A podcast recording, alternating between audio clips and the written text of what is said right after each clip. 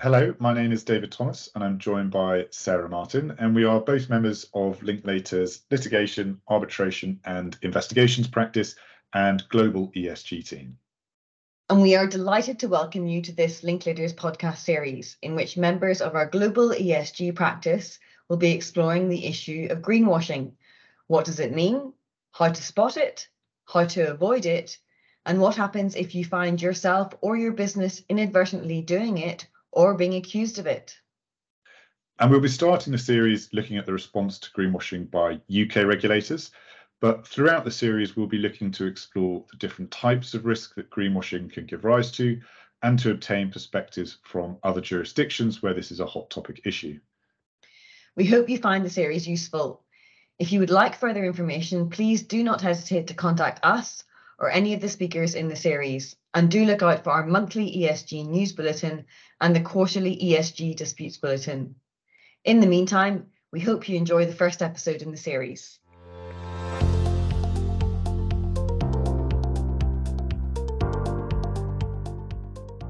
I'm Terry Yiangou, a managing associate in the London Financial Regulation Group, and today I'm joined by my colleague Dasha Konnova, an associate in our London Litigation, Investigations and Arbitration team. Hi, Dasha. Hi, Terry. So today we are going to be UK focused. Um, we plan to explore the Financial Conduct Authority and the Financial Reporting Council's respective responses to greenwashing in order to understand what these regulators are planning in order to combat the risk uh, of greenwashing in the financial sector. Yeah, thanks, Terry. Um, there's certainly a lot that can be said on the topic not least because the UK government has just issued an update to its green finance strategy, uh, which is intended to help facilitate the UK's transition to a net zero economy.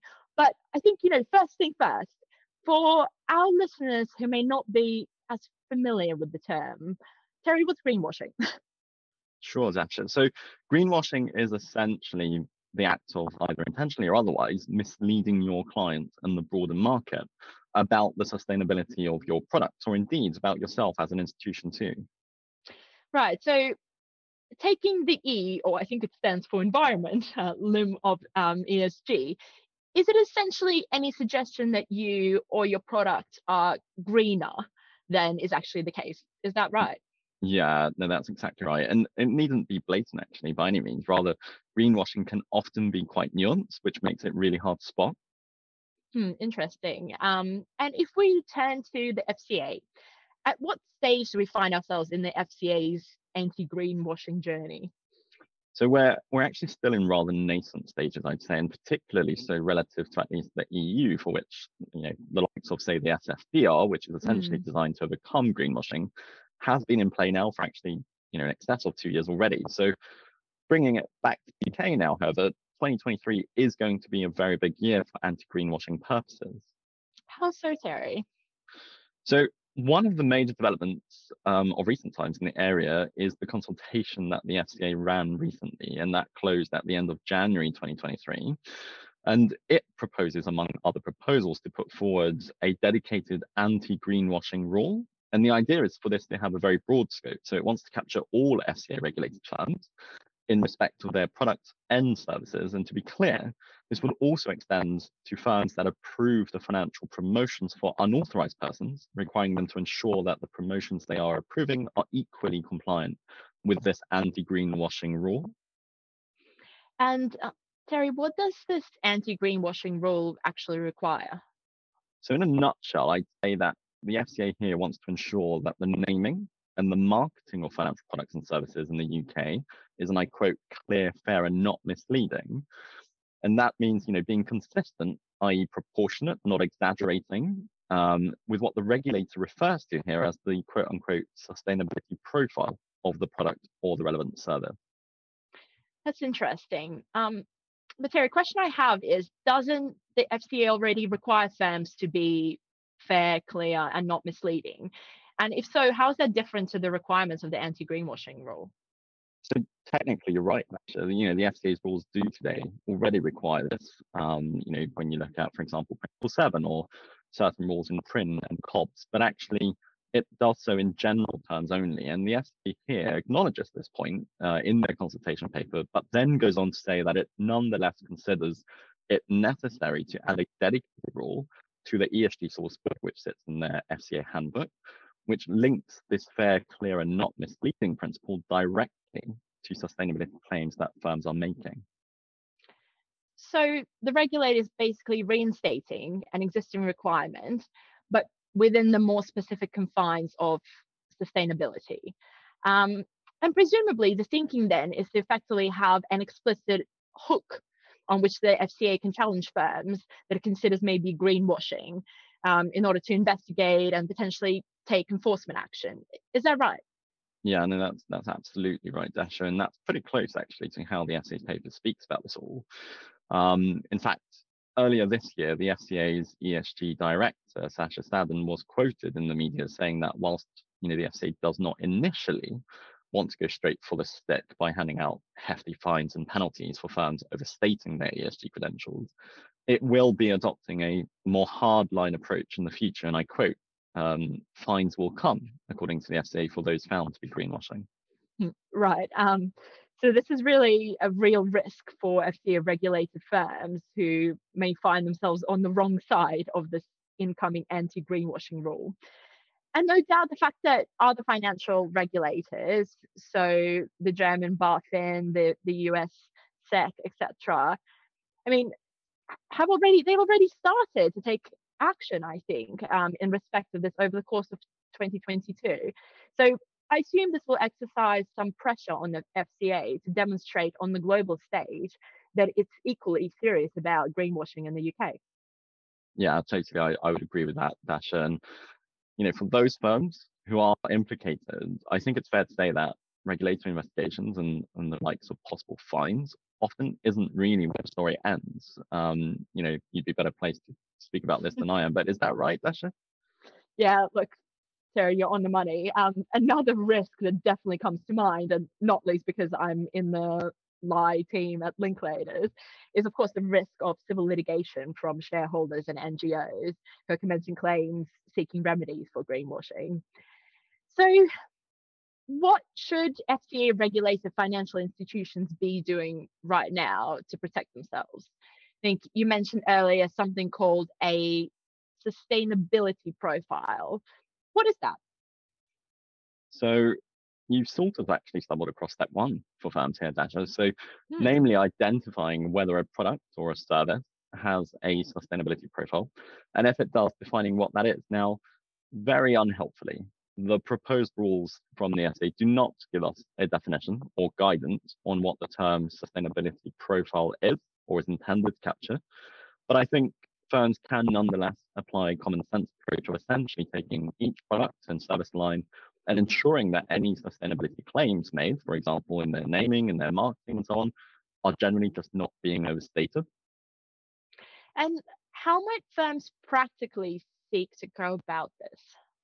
You can take any number of steps here and i you know there's no necessarily one size fits all approach but in relation to defining or confirming that there is no sustainability profile for a product or service some firms um, are, are preparing a brief policy paper which summarizes the uk's proposed anti-greenwashing rule and then going to each business line um, and asking them to undertake the sustainability profile defining exercise for itself in respect of the particular asset classes and or services that they cover.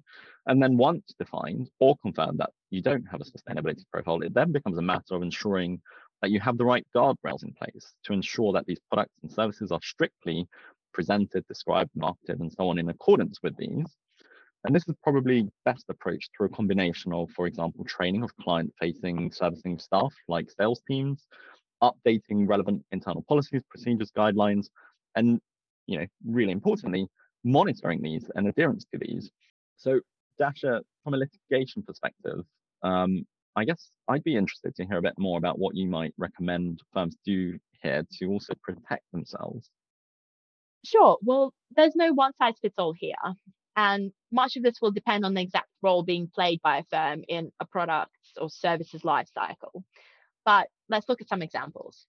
So, if a financial institution is, say, involved in helping clients, for example, corporate issuers, to structure their ESG products, then their structuring teams could, where appropriate, and unless assigned such responsibility, refrain from advising the issuer on ESG matters.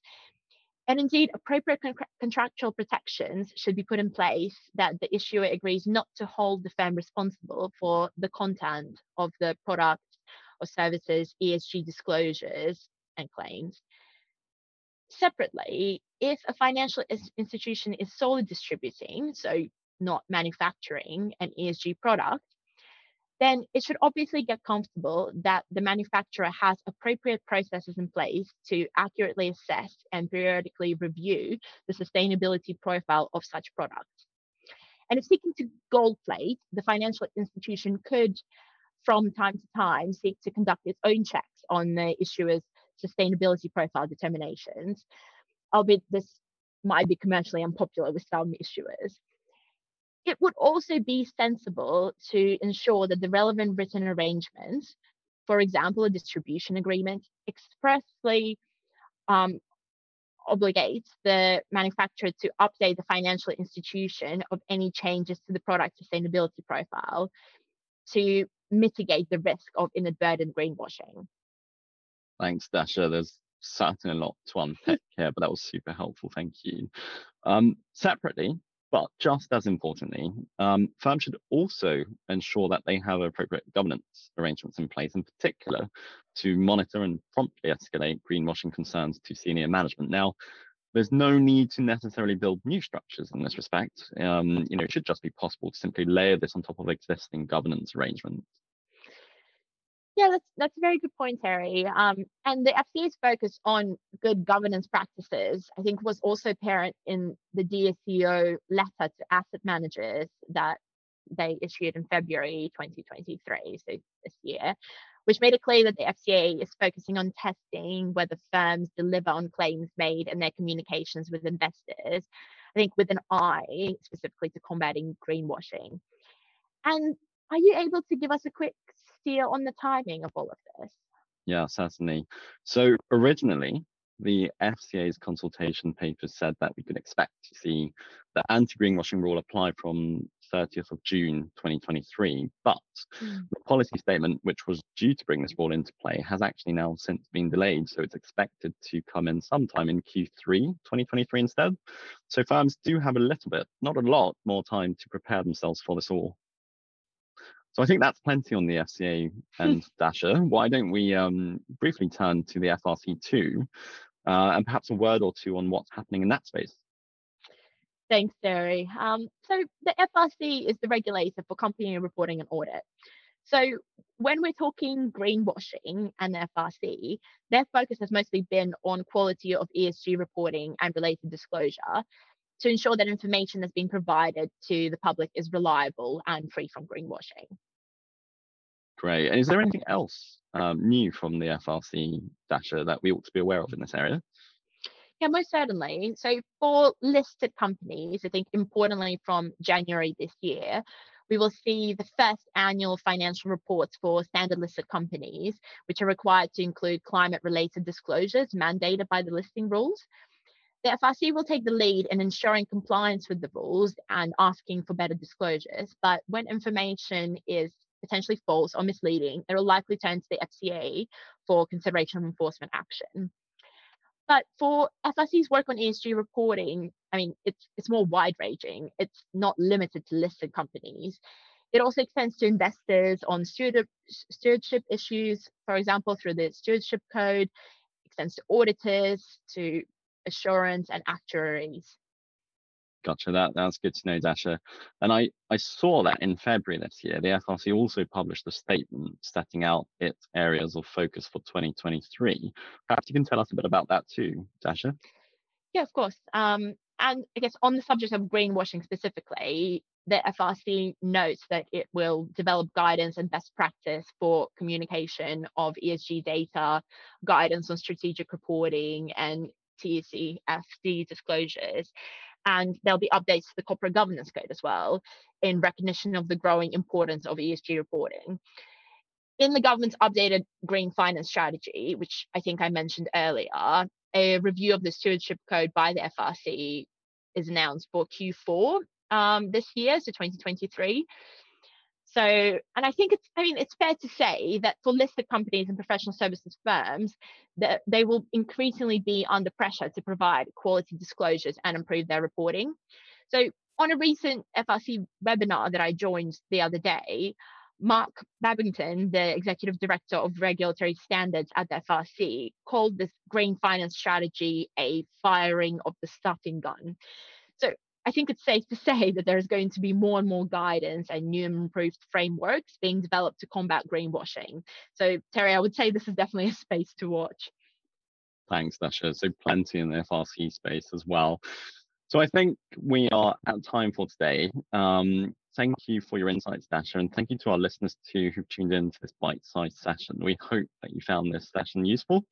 Um, and do reach out to us if you have any questions for Dasha or me, and indeed if anything we can help you with. Yeah, no, thanks, Terry, and thanks for listening. Until next time.